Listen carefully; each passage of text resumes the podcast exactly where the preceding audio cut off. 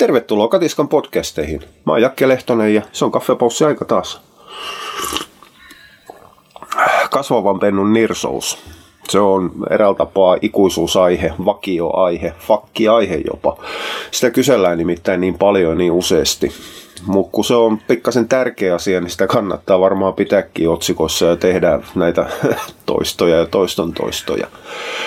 Tota, Pennun nirsous yhdeksästä tapauksessa kymmenestä, no kahdeksasta tapauksessa kymmenestä, johtuu vanhasta tutusta, ei ole nälkä. Eli syötetään liikaa, syötetään liikaa määrässä ja syötetään liikaa kerroissa. Ja mä ymmärrän sen, että ihmiset narahtaa tähän itse asiassa mä ymmärrän sitä niin kuin penunomistajien puolelta, jotka on aika useasti kokemattomia, tai sitten pentu ruokitaan kerran kymmenes vuodessa, enkä minä ainakaan muista semmoista äh, lyhyttä, noin puolen vuoden juttua, mitä mä olen hiukan penkonut joskus, niin kymmenen vuoden päästä. Mä oon sitten taas ihan kädetön ja mietin, että miten tämä homma toimii ja miten tämä kuuluu tehdä. Mutta se, että kasvattajat, varsinkin isokkikasvattajat, työntää tätä ruokintakertojen määrää vuosi toisensa jälkeen, on mun mielestä se huolestuttava juttu. Se kertoo vaan siitä, että kasvattajat ylläpitää, meinasin sanoa meemejä, mutta tämä ei ole meemi, tämä on uskomus vuodesta toiseen, sitten ne opettaa sen toinen toisilleen. Ja sitten ne opettaa ne niille pennuostajille, jotka sitten narahtaa siihen rotuun vähän syvemmälti ja rupeaa itse kasvattaa jossain vaiheessa. Eli sitä siirretään sukupolvelta toiselle.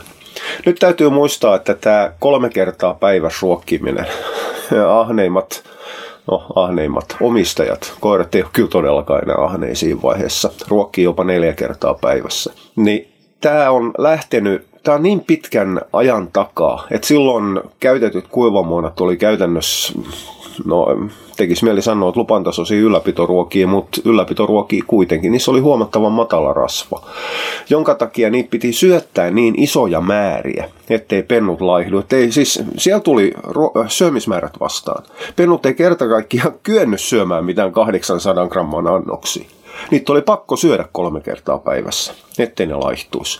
Eli kysymys ei ollut siitä, että pentu ehdottomasti tarvitsee kolme kertaa päivässä ruokaa, vaan se, että ruoka oli niin surkeeta, että niitä oli pakko syödä kolme kertaa. Sitten sen jälkeen kuivamuonateollisuus ylläpiti tätä jossain määrin siteeraamalla imevien pentujen ravintotarpeita. No okei, ei tiedetty koirien ravitsemuksesta paljon, mutta tiedettiin kyllä, mikä on maidon ravintopitoisuus. Ja pikkupennut, siis imevät pennut, syö useamman kertaa päivässä. Ne syö nukkuu, ne syö nukkuu, ne syö nukkuu. Jokainen, ketä on käynyt pentuja katsomassa, niin tietää tämän. Ei niiden aktiivinen aika ole kuin jopa siellä leikkiän kynnyksen, eli jossain viiden viikon kohdalla. Okku semmoinen pari tuntia maksimissa. Sitten sen jälkeen ne simahtaa taas. Sen jälkeen ne herää hetken kuluttuu, syö ja sitten alkaa taas se ralli uudestaan. Mutta ei silloin mitään tekemistä enää luovutusikäisen pennun kanssa.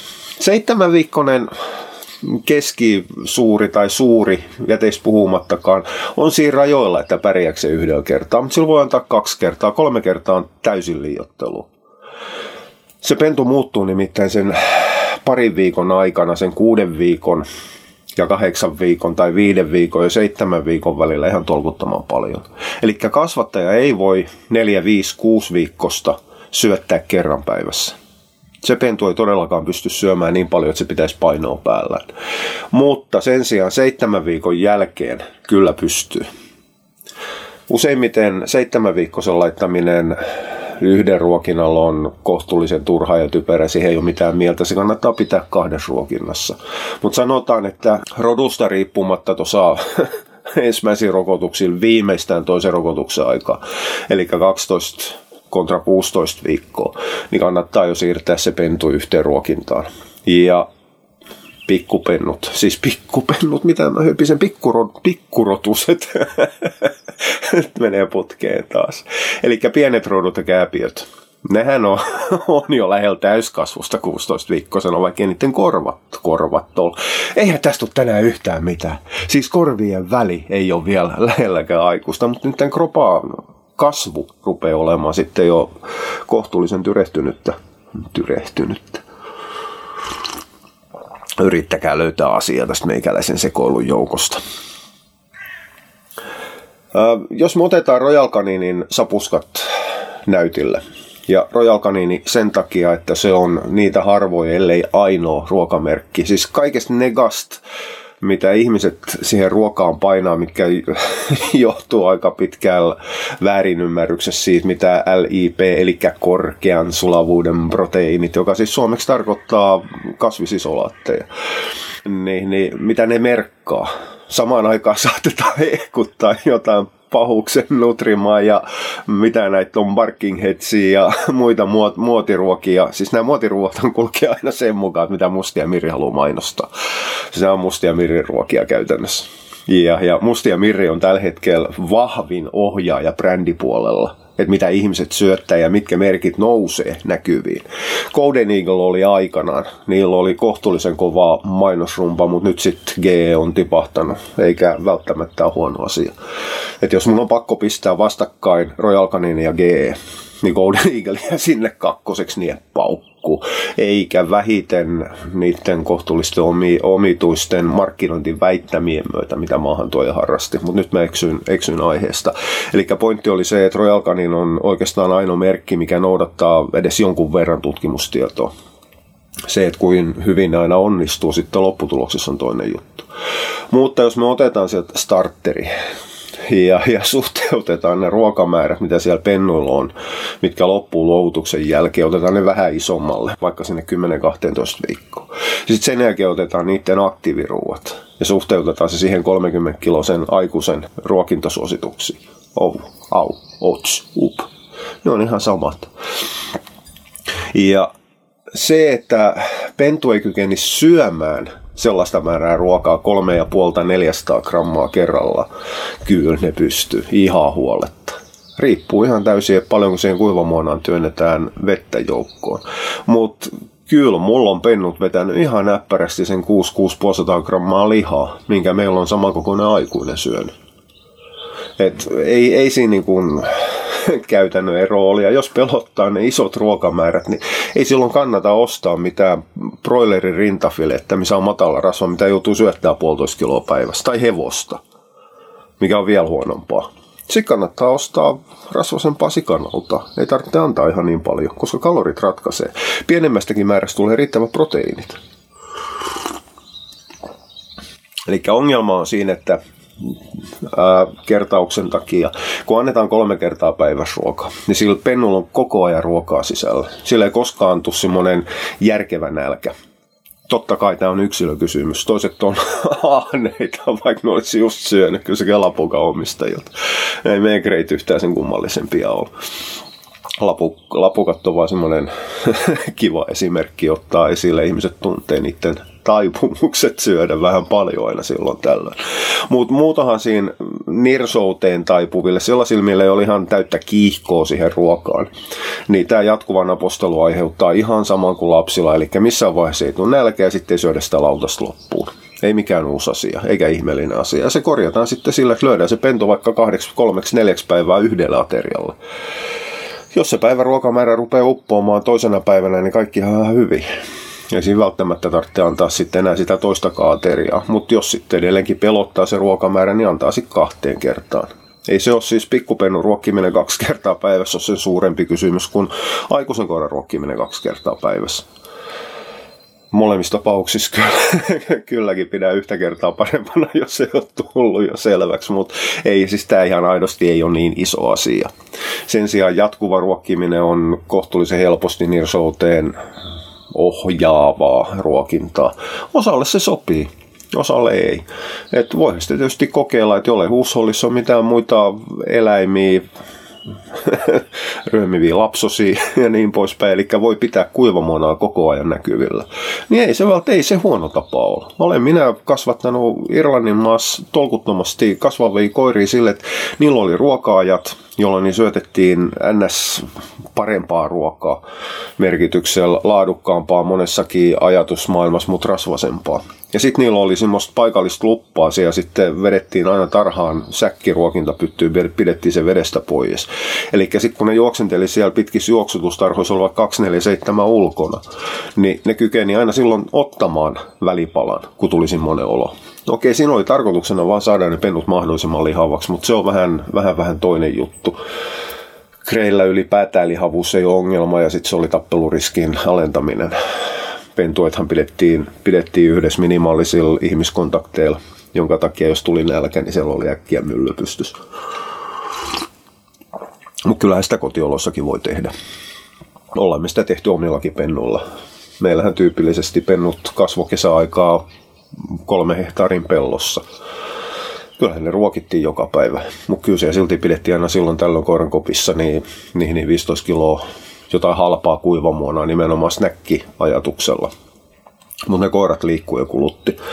Eli ei se nyt ihan välttämättä tuommoisen laiskan kotikoiran systeemi ole. Ja nämä katto sitten sen kahdeksan pentua kymmenestä. Sitten tulee ne kaksi muuta. Se yhdeksäs on sellainen, mikä sairastuu siitä ruuasta. Eli sitä, no, sairastuu ruoasta tai, tai, tai se oma tila estää sen syömisen.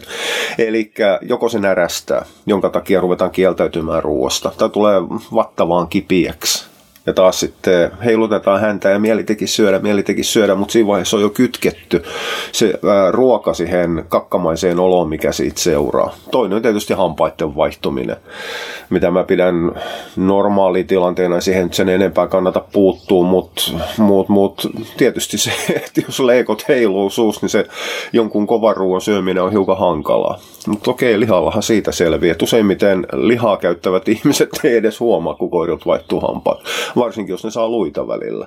Mutta älkää nyt ihan välttämättä lähtikö eläinlääkäri aina nyppimään niitä hampaita pois heti. Käyttäkää semmoista luomusysteemiä. Säästätte rahaa ja säästätte yhden turhan rauhoituksen monta kertaa. Ja sitten tärkeimpänä, noissa Helsingissä kyllä pääsee aina eläinlääkärille silloin, kun on tarve. Mutta muilla paikkakunnilla eläinlääkäri ei, eläinlääkäri ei välttämättä ole ihan yhtä paljon kuin olisi hoidettavia potilaita. Jos sinne sitten mennään täysin turhaan, moi herranen aika, kun tämä maitohammas tässä on vielä pystyssä, siinä on melkein puolessa välissä uusi tulos.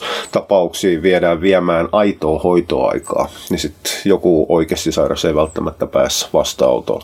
Kyllä ne eläinlääkärit saa sen tulo liikenteessä kuntoon ihan ilman näitä ns-turhikin tapauksia se, että onko syömättömyyden aiheuttaja sairaus, niin se vaatii hiukan silmää omistajalta. Eli siinä tarvitsisi lukea sitä koiraa ja katsoa, katsoa sen pennun käyttäytymisestä, onko sillä niin kuin ehdoton halu siihen ruokaan, mutta sitten sitä eräältä tapaa säikytään vähän niin kuin se olisi, sitten tulisi sähköisku tai se olisi kuuma rauta, ettei siihen kosketa. Mutta siinä on yleensä silloin ollut syömisen jälkeen muitakin oireita, vatta ei toimi, röyhtäillään hirvittävästi, mahdollisesti oksennellaan.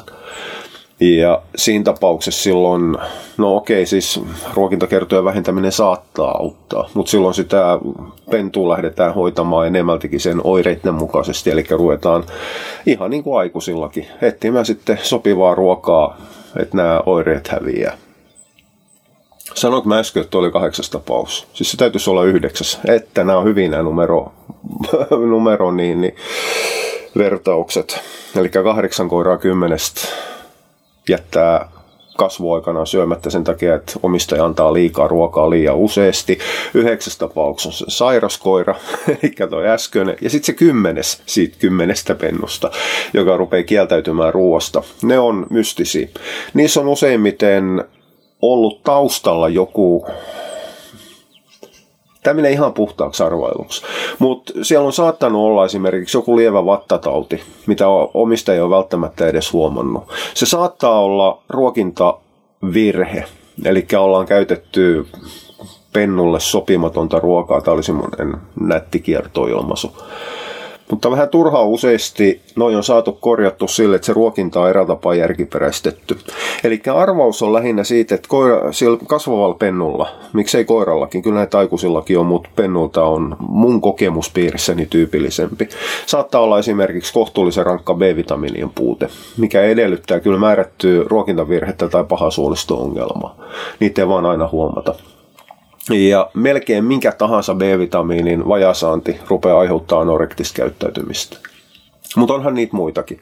Ää, raudan puute aiheuttaa anorektista käyttäytymistä. Itse asiassa tekisi mieli sanoa, että melkein mikä tahansa puutos ja vaje, kun se pääsee pidemmälle, on kroonistunut, niin rupeaa aiheuttamaan ruoskieltäytymistä. Mikä tämän aiheuttaa, niin luoja yksin tietää. Todennäköinen syy on se, että se vaikuttaa niin vahvasti esimerkiksi nälkään vaikuttavaa hormonitoimintaa, rasvaa vapauttavaa hormonitoimintaa. Eli se pennun elimistö on täysin sekaisin siinä vaiheessa. Ja se, miten noin kor- korjataan, no silloin tehdään se, mitä suurin osa käyttää ihan normaalin nirsouden korjaamiseen. Eli vaihdetaan se ruoka. Jos koira on ollut siinä vaiheessa jatkuvasti lihalla, niin sitten ruvetaan miettimään, että onko tässä lihassa jotain. Onko sitä maksaa käytetty riittävästi. Ja otetaan siihen vaikka kuivamuona vähäksi aikaa kuvioihin mukaan. Vaihdetaan se esimerkiksi kokonaan kuivamuonalle. Ei mennä 50-50 ruokintaan. Tai kuivamuonas, vaihdetaan se saman tien lihalle, otetaan reippaampi määrä maksaa mukaan, voidaan jopa ottaa siihen B-vitamiinirauta lisä mukaan. Eli siinä vaiheessa kyllä kannattaa niin kuin ottaa yhteyttä muuhun tai Marikaan tai kenen tahansa muuhun, ketä ihan oikeasti osaa. Meinasin sanoa kenen tahansa ravintoneuvoja, mutta valitettavasti toi nyt ei ihan ole todellisuutta tänä päivänäkään.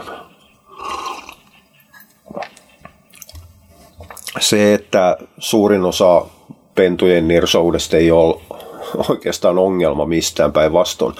Ne pennut käyttäytyy niin kuin niiden kuuluu käyttäytyy, niin kuin ne luontaisesti käyttäytyy. Eli aika harva koira itse asiassa syö itse sellaiseksi bulldogin tapaiseksi potkupalloksi. Onhan näitä. Mutta suurin osa koirissa säätelee syömistä ja sen takia tulee näitä, kun ihmiset selittelee, että koirat saattaa olla syömättä viikon. Tämä on muuten semmoinen ilmaisu, mitä mä en ole koskaan uskonut. Mä en ole koskaan nähnyt terveen koira olevan syömättä viikkoa Mä oon nähnyt kyllä terveen koiran olevan syömättä päivän. Osa on ollut jopa kaksi päivää. Mutta kaikki, mitkä on mennyt ylittäisi kahdesta päivästä, joko ne on rikki päästään tai ne on rikki kropastaan. Eli silloin siinä on aina joku, mikä täytyy korjata.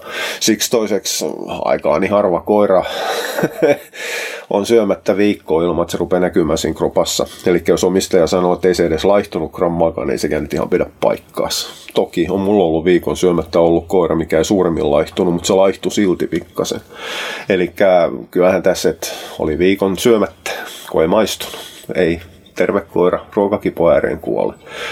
Niin, niin todennäköisesti ne on syönyt koko ajan jotain, koska silloin kun omistaja, vaikka se on piittaamaton siitä, että no okei, ei ruoka syömättä, niin sitten ruvetaan kuitenkin heittämään jotain leipäkänttyä ja juustoviipalet siihen eteen, eli kyllä se sitä ruokaa on kuitenkin saanut.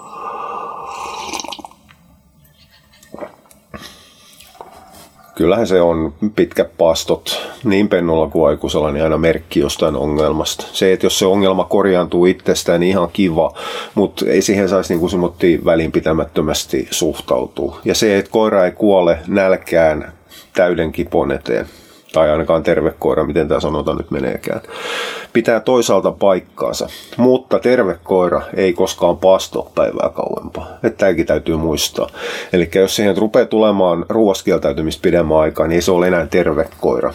Ja, ja mitä kauemmin koira kieltäytyy ruoasta, eli käyttäytyy anorektisesti, niin saattaa olla hirvittävä iloinen ja onnellinen ja häntä heiluu Eli käyttäytyy hyvin pitkään samalla tapaa kuin ketosis oleva ihminen eräällä tapaa. Eli ruoka on ihan perseellä ja, ja, ja energiavaje on, on, on valtava mutta silti ollaan hirvittävän aktiivisia, energisiä ja niin poispäin. Samanlaista käyttäytymistä huomattavan pitkälle on. Niin kyllähän siihen tarvitsisi puuttuu. Tarvitsisi löytää se syy, minkä takia se koira lähtee kieltäytyy ruoasta. Ja sitten kun se on kieltäytynyt tarpeeksi kauan, se rupeaa laihtumaan. Ja laihtuminen ei ole koskaan hyvä asia, varsinkaan kasvavalle. Mutta se, että jos pentu on valmiiksi semmoinen pullukka, niin vähän se saa hiukan painoa laskea. Mutta älkää laihduttamalla laihduttako niitä pentuja. Te ette aiheuta tai saavuta siellä mitään tervettä kasvua niin kuin ihan yhtä vanha luulo kuin tämä kolme kertaa päivässä on, niin väittää. Eli ruoan vähentäminen ja pennuhoikkaana pidentäminen heikentää sitä kasvua ja on semmoinen huolestuttava asia. Se, että suurin osa pennuissa selviää ihan ilman suurempia vammoja ja vaurioita siitä, niin on sitten taas toinen juttu. Se vaan kertoo siitä, että koira sopeutuu aika moneenkin omistajan tekemään virheeseen ja töppiin. Mutta välttäkää ääripäitä, välttäkää yliruokkimista, vaan sen takia, että jotkut uskomukset sanoo näin. Ja välttäkää koirien aliravitsemusta, mitä laihapentu käytännössä on, pois lukien kasvupiikin aiheuttamat laihtumiset. Niissä saattaa joskus tulla semmoinen äkillinen laihtuminen, millä ei kerta kaikkiaan voi mitään, koska se kasvu saattaa olla varsinkin keskikokoisen suurilla niin kovaa, että me ei kerta kaikkiaan, siis edes kymmenelläkään ruokinnalla me ei saada siihen koiraan niin paljon kaloria sisään, ettei se laihtuisi, koska se rakentaa niin paljon uutta kudosta. Mutta koiran hoikkana pitäminen kyllä mä edelleenkin alleviivaan sitä, että kasvavan koiran hoikkuus on laihuutta. Niin on samalla tapaa ruokintavirhe, mutta pahempi ruokintavirhe, kun pitää se pikkasen pullukkana se pentu. Oja, mutta hei, tämä tässä kommentointi auki, naamakirja, katiskaryhmä auki, ajatuksia, heittäkää näkyviin. Edelleenkin kommentointi on paljon parempi vaihtoehto, koska silloin ne jutut ei häviä historiaa hämärää, niin kuin naamakirjas, missä ne kuolee kolmes tunnista ketjut. Okei, mutta kiitti kun jaksot tähän asti. Moi moi!